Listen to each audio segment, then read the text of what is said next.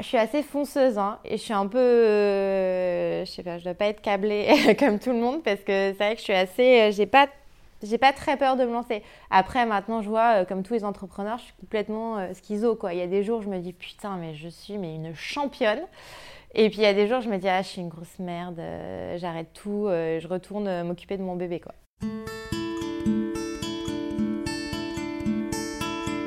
Avant de tenter l'aventure de freelance avec tout ce qu'elle a de passionnant, de chaotique, Amandine Lunier a passé 10 ans dans le marketing des cosmétiques de luxe. Elle crée The Reunion juste après la naissance de sa fille. Au départ, c'est une agence digitale de relations entre micro-influenceurs, c'est-à-dire en dessous de 10 000 followers, et les marques. Puis, elle se met à organiser des pop-up pour favoriser les rencontres entre euh, ses créateurs, ses marques confidentielles, des Instamums. Et puis très vite, le concept plaît, c'est ouvert au public et sa dernière édition, associée à l'association Band of Sisters, a rassemblé plus de 2300 personnes. Nous connaissons Amandine depuis le début de The Reunion et nous avons vu sa petite entreprise grandir, évoluer au rythme d'Instagram. Et aujourd'hui, nous avons très envie de partager cette belle aventure avec vous parce qu'elle réconcilie le digital avec les rencontres dans la vraie vie une dimension qui nous parle, qui nous plaît beaucoup. Et puis Amandine, c'est aussi une personnalité atypique, enthousiaste, pleine d'énergie qu'on avait très envie de recevoir sur Unplugged. Je suis Anne-Sophie, cofondatrice d'Hello et aujourd'hui je reçois Amandine Lunier, fondatrice de The Reunion. Avec Amandine, nous allons parler de sa nouvelle aventure professionnelle, de son engagement, de ses projets, de la manière dont elle voit The Reunion évoluer, mais aussi des voyages qui lui ont permis d'échapper aux stéréotypes bourgeois dans lesquels elle s'est longtemps sentie enfermée. Elle nous raconte également les difficultés de la vie d'entrepreneur et ensemble on va évidemment parler d'Instagram. Vous êtes sur Unplugged, le podcast par Hello Blogzine qui invite les influenceurs à parler sans filtre de leur vie on et offline.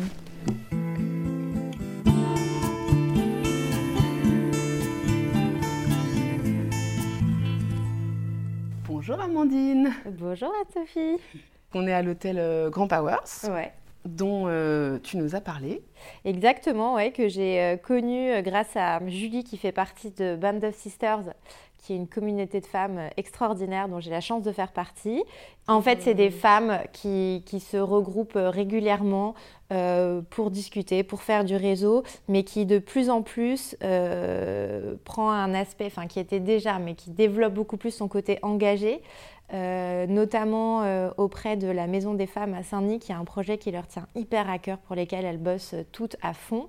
C'est une maison qui accueille les femmes euh, qui en ont besoin et qui les soigne à Saint-Denis. Donc c'est une maison, alors on ne peut pas dormir sur place, mais il y a toutes les, toutes les spécialités médicales qui sont réunies au même endroit et qui les accueillent et qui les guident et, et qui les soignent. Et c'est un endroit aussi où elles peuvent se retrouver.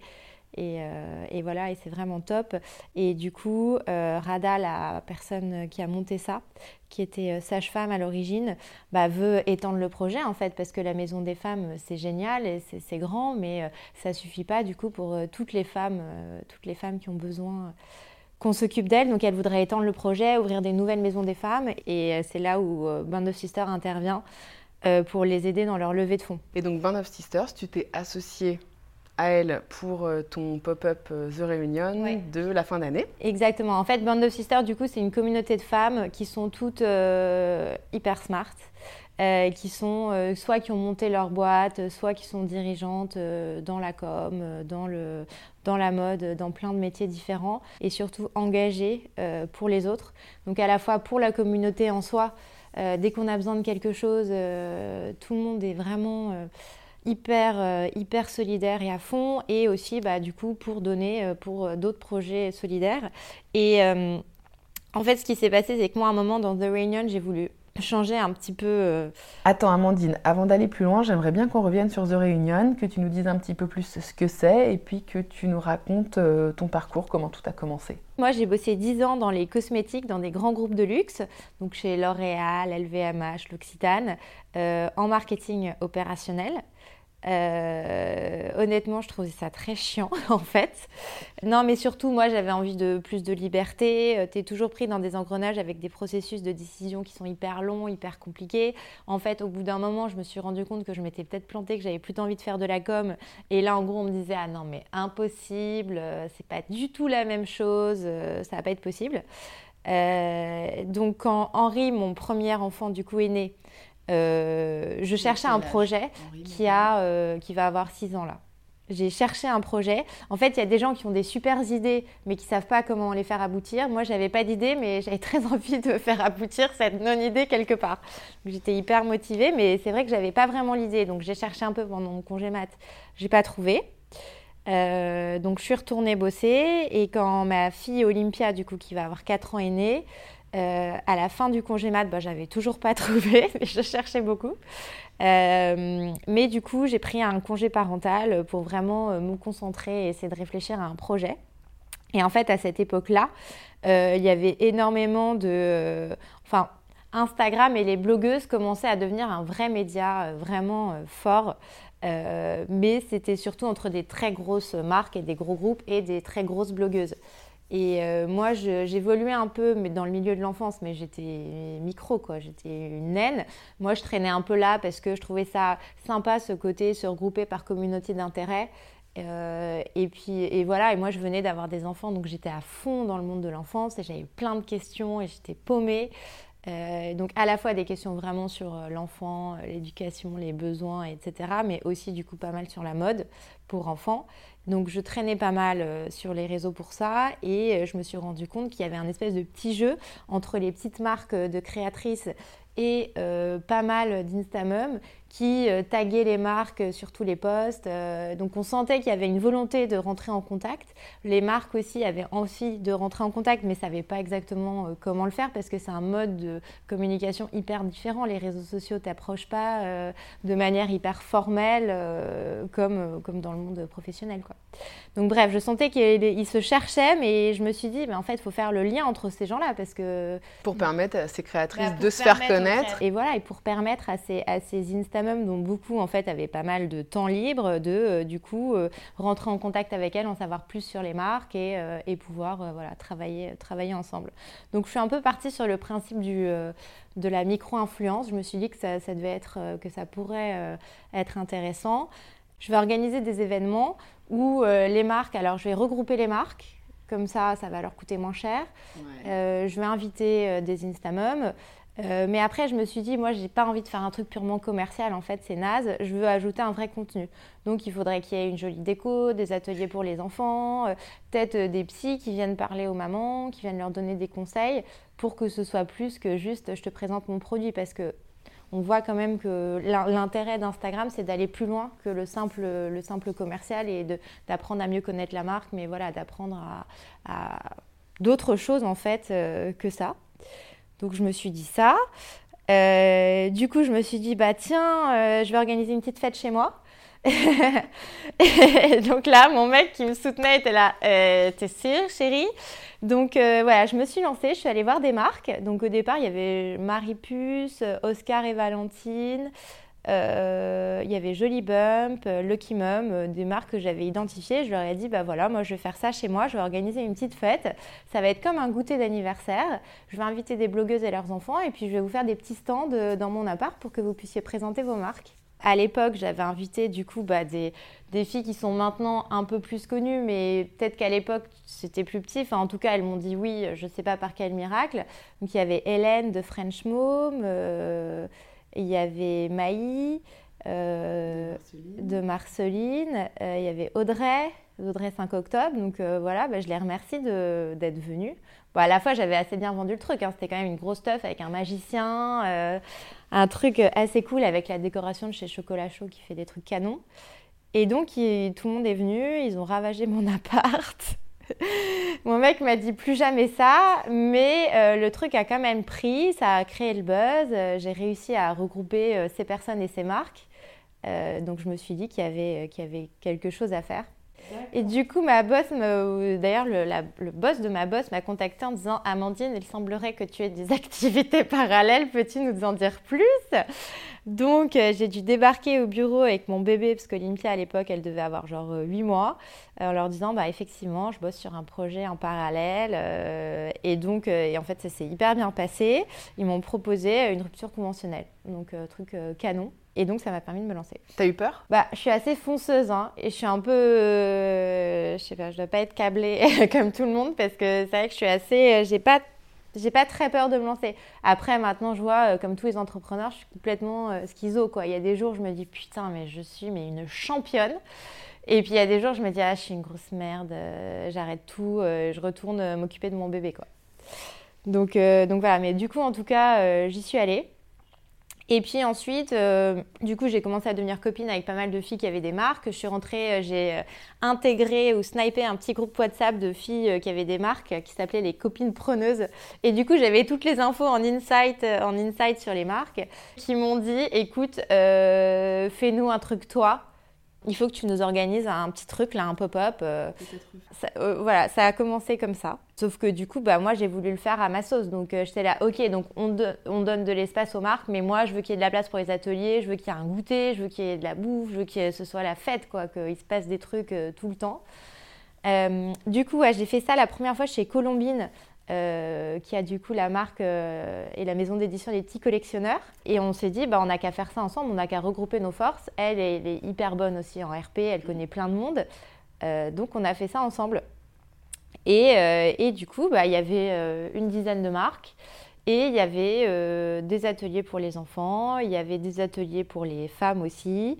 Et en fait, il s'est avéré qu'il y avait des gens qui squattaient grave et qui restaient là toute la journée. Et en fait, c'était un peu le principe c'était que les gens restent euh, et, aillent un peu plus que juste euh, acheter, quoi, aillent vraiment euh, au contact des marques pour les découvrir. Et donc à partir de là, ton idée de micro-influence, de lien entre... ça a un peu évolué? En fait, je faisais les deux en parallèle. C'est-à-dire que d'un côté, il y avait des marques que je conseillais, pour lesquelles je travaillais, pour lesquelles je mettais en place des partenariats, dont je m'occupais des, des, réseaux sociaux, euh, j'organisais aussi des shootings mhm. euh, pour les mettre en lumière. Et du coup, euh, le pop-up, c'était un peu la concrétisation de tout ça, du coup, avec bah, les marques pour lesquelles je bossais, mais aussi d'autres marques, un gros event pour, pour mettre ça en lumière de manière plus importante. Mais au départ, il y avait genre 300 personnes qui venaient. Enfin, c'était c'était microscopique, mais je crois que dès le départ, les gens ont assez accroché parce qu'ils ont aimé l'ambiance. Et donc 300 personnes sur la première et 2003, je crois, j'ai vu, non? Et 2003 la dernière. Et tout ça en combien de temps? Bah en trois ans en fait. C'est une success story, on peut dire quand même. Écoute, euh, ouais, non, c'est top, mais tu sais, je pense que c'est un peu euh, comme tes enfants, en fait, tu les vois pas grandir. Mm. Bah, euh, moi, c'est un peu, tu vois, comme si c'était mon bébé, et en fait, pour moi, ça reste toujours mon bébé, quoi. Donc euh, oui, c'est génial, je suis hyper contente, mais, mais voilà, je n'ai pas vraiment vu le truc grandir et pour moi, il faut que ça reste comme c'était au début, euh, tout petit euh, et, convivial. Quoi. Là, est-ce que tu n'es pas un peu un tournant, une nouvelle étape? En fait, après trois ans à avoir organisé mes petites teufs à moi, en fait, à ma sauce, organisé un peu ma teuf idéale, je me suis dit, je pense que ça marche quand même pas trop mal. Il y a peut-être quelque chose à faire et peut-être qu'il faudrait faire ça autrement que juste me dire bah tiens, euh, je vais euh, réunir tout ce que j'aime euh, dans un endroit. Peut-être qu'il faudrait réfléchir quand même à une stratégie, à un business plan, tout ça, tout ça. et pourquoi tu t'es dit ça? Alors, je me suis dit ça euh, parce que j'ai un mari d'abord qui, qui le, soir, euh, le revoilà, euh, qui le soir, quand je rentre à la maison en disant ah, c'est génial, j'ai rencontré des gens canons, je vais faire plein de trucs, me dit ok, donc tout ça, ça va te mener où exactement? Et là, évidemment, il se fait rembarrer avec un mais tu comprends rien à la créativité. Moi, je suis comme ça, je prends les choses comme elles viennent, je suis une artiste. bon, il se trouve que c'est quand même bien d'avoir un projet euh, un peu plus concret. Moi-même, euh, j'ai un peu de mal à pitcher du coup ce que je fais parce qu'en fait, euh, tu vois, en, vrai, c'est beaucoup plus qu'un pop-up ce que je fais parce qu'il se passe plein de trucs, il se passe plein de trucs en parallèle. Puis en même temps, j'essaye de me lancer dans des projets un peu plus solidaires. Et en fait, dès que je croise quelqu'un qui a monté une asso, je vois bien en ce moment, je suis là, ah, je peux le faire, je peux le faire, je peux t'aider, je peux t'aider, t'as besoin de quoi Tu veux que je fasse quelque chose? Qu'est-ce qui te parle? Est-ce que tu as des thématiques justement dans ces assos? Parce que je, voulais te parler de, cet engagement. Est-ce qu'il y a des choses qui te touchent plus? Comment tu... Ou est-ce que c'est tout? Moi, évidemment, les sujets qui me touchent là, c'est euh, les femmes euh, et les enfants. Donc du coup, j'ai essayé de m'impliquer euh, dans les projets de Band of Sisters avec la Maison des Femmes et aussi dans des projets associatifs comme Un petit bagage d'amour qui récupère des dons du coup pour les, mamans qui viennent d'accoucher ou qui ont des enfants. qui leur prépare bah, en fait un petit bagage avec tout le nécessaire, tout le matériel nécessaire pour les enfants. Et tu as toujours été engagée comme ça ou c'est quelque chose qui est nouveau là avec le Bah, fait d'être maman tellement, ouais. et... C'est assez nouveau. C'est en fait, je pense que je suis un peu dans une période où, euh, de toute façon, on a tous un peu des phases, hein, où j'essaye de trouver un peu un sens à ma vie et je me dis, bah franchement, euh, organiser des pop-up, c'est sympa. Bon, déjà, c'est top parce que ça me permet de rencontrer des gens, de faire de super découvertes. Mais, euh, mais j'ai envie de faire des choses qui, enfin, de contribuer, de contribuer au monde en fait, euh, à la société et, et- d'aider. Mais c'est vrai que c'est assez récent. Donc c'est peut-être, euh, été peut-être sensibilisée depuis, depuis le fait que j'ai des enfants. Et puis en fait, c'est surtout depuis que du coup j'ai eu ce temps libre, euh, parce que je me suis dit que j'allais profiter de Georges. En fait, bah, effectivement, je profite de Georges, mais du coup j'avais du temps libre. Donc euh, qui dit temps libre dit choses à faire. Donc là, j'ai cherché cherché des choses à faire. Et euh, donc il y a les femmes, les enfants, et depuis peu tu parles plus d'environnement. Oui. Est-ce que ça date de ce poste où tu as avoué, tu as fait ton, ton coming out? Oui, moi je veux voyager en avion, euh, je veux que mes enfants découvrent le monde, euh, même si je dois consommer pas mal de, de carbone. Moi, je me suis dit que effectivement, j'allais pas m'arrêter de voyager. Franchement, ça m'a construite de voyager. Entre euh, 18 et 25 ans, j'ai fait euh, 15 voyages sac à dos. Euh, Ça m'a franchement, euh, enfin, ça m'a changé la vie, quoi. Je me suis révélée. euh, j'ai adoré aller à la rencontre des gens. J'ai adoré l'aventure aussi, un peu l'excitation.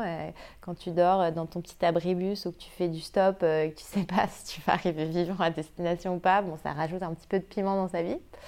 Mais voilà, j'ai adoré découvrir des paysages, voir des tribus tout d'un coup dans les montagnes. Et clairement, mes enfants, j'ai envie qu'ils vivent la même chose que moi.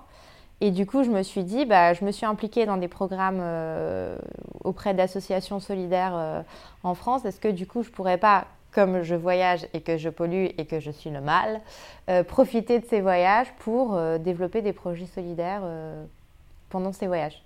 Donc là, pareil, je suis vraiment en train de, chercher. Mon process, en général, quand je cherche une idée, c'est que j'en parle à chaque personne que je rencontre en se disant, bah, il y a peut-être quelqu'un qui, va me- trouver une idée euh, lumineuse ou peut-être qu'en en parlant, ça va venir. Donc voilà, j'essaye de voir euh, s'il y a des endroits où localement, je pourrais avoir des contacts et euh, du coup, bah, envoyer, récolter des dons. Parce que ça, je sais que c'est facile pour le coup. Quand j'en parle sur Instagram, tout le monde me dit, mais j'ai mes placards pleins, je t'en supplie, débarrasse-moi.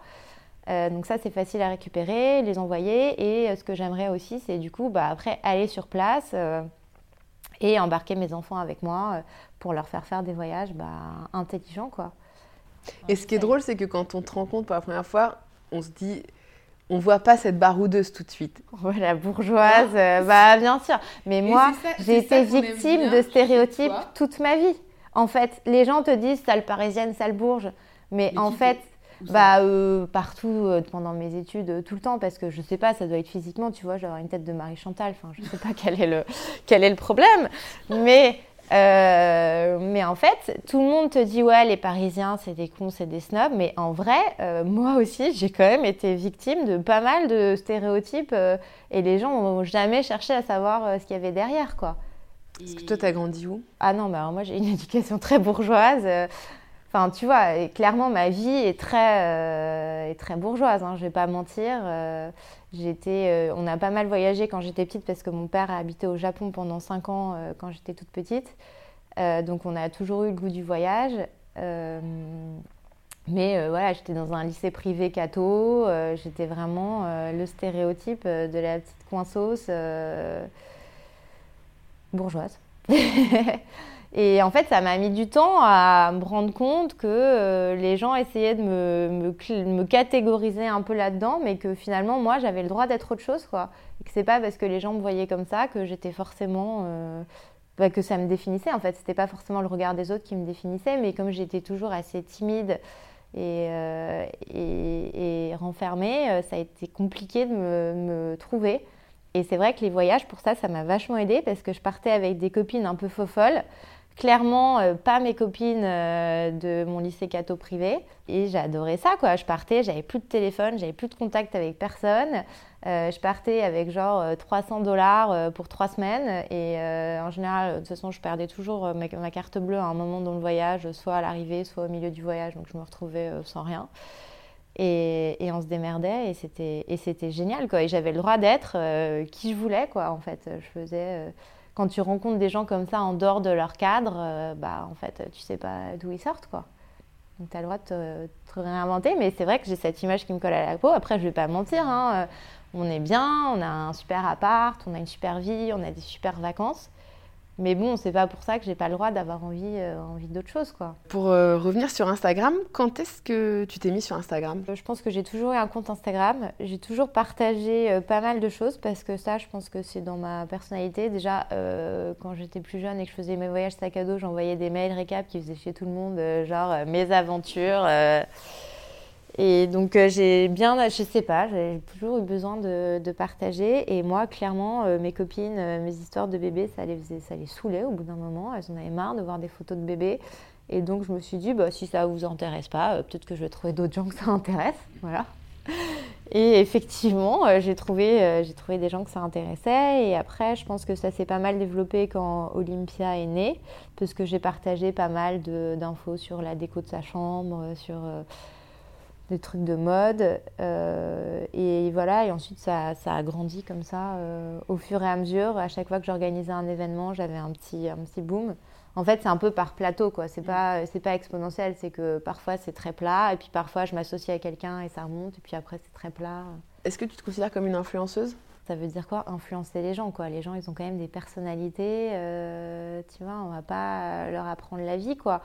Euh, donc je, ne sais pas, je fais pas beaucoup de partenariats, pas tant que ça, parce que je pense qu'en fait j'ai plus des photos euh, vraie vie que des photos euh, très travaillées, donc ça intéresse pas forcément les marques parce que tu vois je veux pas leur apporter un contenu digne, tu vois, d'une photographe. après j'aime bien partager, tu vois, quand je vais rencontrer des, enfin quand je quand je découvre des restos, des hôtels sympas, je partage et je pense qu'il y a des gens qui me suivent pour ça. Et tu payes la note du coup Ah ouais, moi je paye à chaque fois. Hein.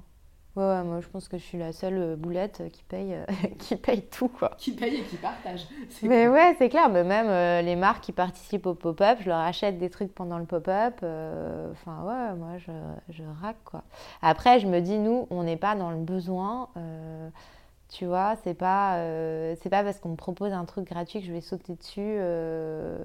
En fait, je préfère choisir moi-même et payer.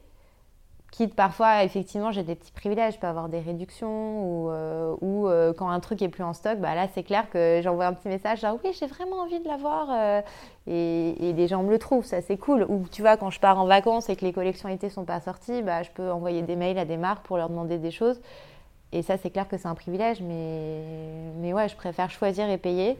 Et justement, c'est marrant parce que ton compte Instagram, tu as gardé une vraie, euh, une vraie fraîcheur. J'ai vu une photo où euh, tu étais dans le train, je crois, et c'était euh, chips, saucissons pour les enfants. J'aime, et justement, je trouve ça chouette ce côté. Tu as gardé un peu l'authenticité des débuts d'Instagram, toi. Bah, contrairement à pas mal d'Instagram. c'est compliqué Instagram parce qu'à la fois, on dit on veut de la real life. Et en même temps, en fait, au début, euh, je postais que des photos très spontanées et clairement, ça marchait pas parce que les photos étaient moches, les couleurs étaient moches. Euh, enfin, j'ai quand même à un moment fait une formation photo avec Émilie de Sweet Cabane pour quand même au moins m'apprendre à tenir mon téléphone droit, à créer un peu la scène euh, en amont euh, pour que ce soit joli. Donc euh, maintenant, j'essaye de faire des trucs un peu, un peu décalés. Et, en fait, effectivement, l'autre jour, il y a une, une, photographe qui voulait tester des techniques de photo lifestyle chez moi. Et je lui ai dit, bah, ok, moi je suis d'accord, mais on, je te préviens, on va faire NIMP. C'est-à-dire qu'on va faire des photos euh, très jolies et je suis hyper contente de le faire, mais je veux que ce soit, euh, tu vois, quand même un peu décalé. Et du coup, euh, j'ai pris les enfants, je leur ai dit, OK, on va faire des photos parce qu'eux, ils détestent les photos. mais vous aurez le droit de faire ce que vous voulez. Et bon, là, on s'est rendu compte qu'on a une notion de ce que vous voulez un petit peu différente parce que moi, j'étais là, bah, vous allez vous étaler du chocolat, vous pouvez sauter sur le lit. Et eux, c'était là, on va grébouiller sur tous les murs, on va tout casser. J'étais là, OK, donc on va vous mettre un petit cadre. Et, du coup, en fait, il y avait une photo que j'avais hyper envie de reproduire d'une nana qui s'appelle Justy Olive, qui aligne souvent ses filles et qui fait des photos trop sympas, sauf qu'en fait, c'est tombé pendant l'heure du déj. Ils voulaient pas lâcher leur sandwich. Euh, genre, j'avais des chips plein à la bouche, donc je me suis dit, bah, on y va, on l'a fait comme ça, quoi. Et en fait, elle est canon cette photo, je l'adore. Et justement, parce que tu t'es posé la question, on en parle beaucoup de l'image des enfants, c'est quelque chose qui revient souvent quand on parle d'Instagram, des Instamums. Toi, tu t'es questionné comment là-dessus? Écoute, moi, au départ, pour être honnête, ma famille, mon mec était hyper réfractaire. Le truc, c'est qu'après, c'est compliqué parce que c'est devenu un peu un business, quoi. Parce que comme le pop-up était autour de l'enfance, bah forcément, à un moment, il allait y avoir euh, des photos d'enfants. Et comme mes enfants étaient quand même très liés à ma vie professionnelle, qui venaient à chaque fois aux événements avec moi, même quand j'organisais des événements pour les marques, euh, mes enfants étaient tout le temps là. Bah forcément, leur, image euh, revient. Après, déjà là, je suis en train d'essayer de, de, changer un peu mon Instagram et de mettre plus des projets ou des photos de moi ou même euh, des choses qui m'inspirent que mes enfants pour pas que ce soit eux à chaque photo. Et puis je travaille, euh, en fait c'était sur ça que j'avais travaillé beaucoup avec euh, Émilie de Sweet Cabane, c'était comment prendre une photo des enfants que les enfants aiment bien, que les gens aiment, mais qui soient pas les enfants en gros plan en train de sourire. Parce que clairement, moi, au début, les gens, ce qu'ils voulaient, c'était genre Olympia en, pleine, en pleine gueule, en train de se marrer. sinon, ils likaient pas, quoi. Donc, voilà, de toute façon, maintenant, les enfants ne veulent plus poser. Donc, je suis quand même obligée de les prendre euh, dans des situations naturelles euh, où ils sont parfois peut-être un peu plus de dos. Et, et, voilà, et je le fais, je le fais comme ça. Mais effectivement, je me pose la question. À terme, moi, si je pouvais tu vois, cacher leur visage. Mais je pense que je vais pas faire une psychose non plus là-dessus, tu vois. Je vais pas être genre, euh, je vais pas leur ajouter une petite étoile sur le visage quand on voit leur visage. C'est juste que je vais essayer quand même de faire en sorte que sur les, photos, on les voit pas euh, en pleine face. Euh. Après, tu as toujours un côté quand t'es mère, t'es hyper fière. Euh, et Georges, il est quand même hyper mignon. Et moi, j'en peux plus, quoi, de le voir toute la journée. Je le trouve tellement chou que, bon, bah, ça me fait plaisir de partager euh, ça, tu vois. Même si du coup, c'est plus en story, parce que, bon, je vais pas faire des posts de lui, euh, tu vois, en train de marcher à quatre pattes. Mais je, suis contente de, je suis contente de partager ça aussi, quoi.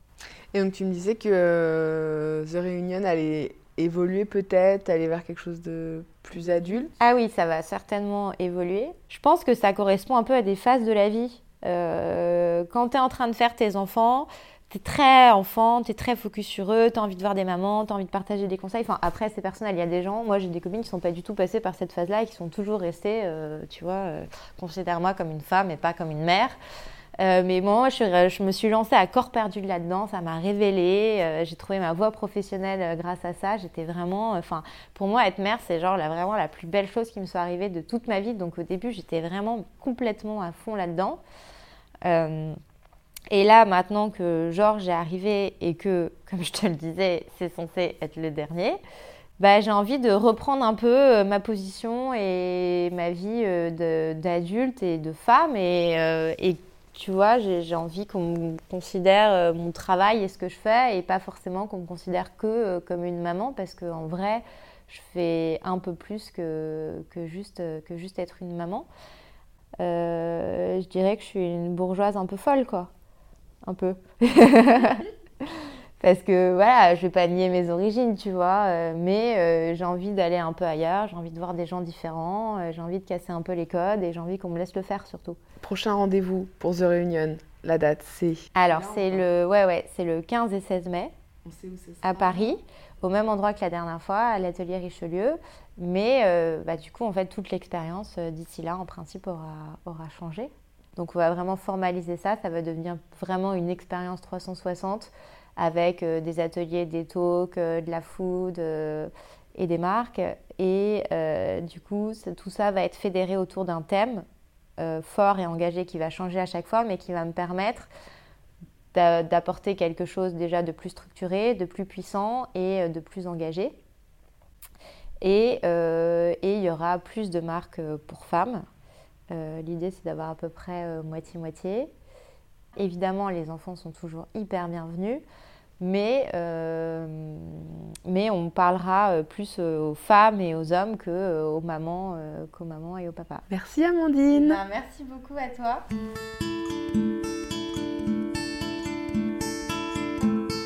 C'était un nouvel épisode d'Unplug.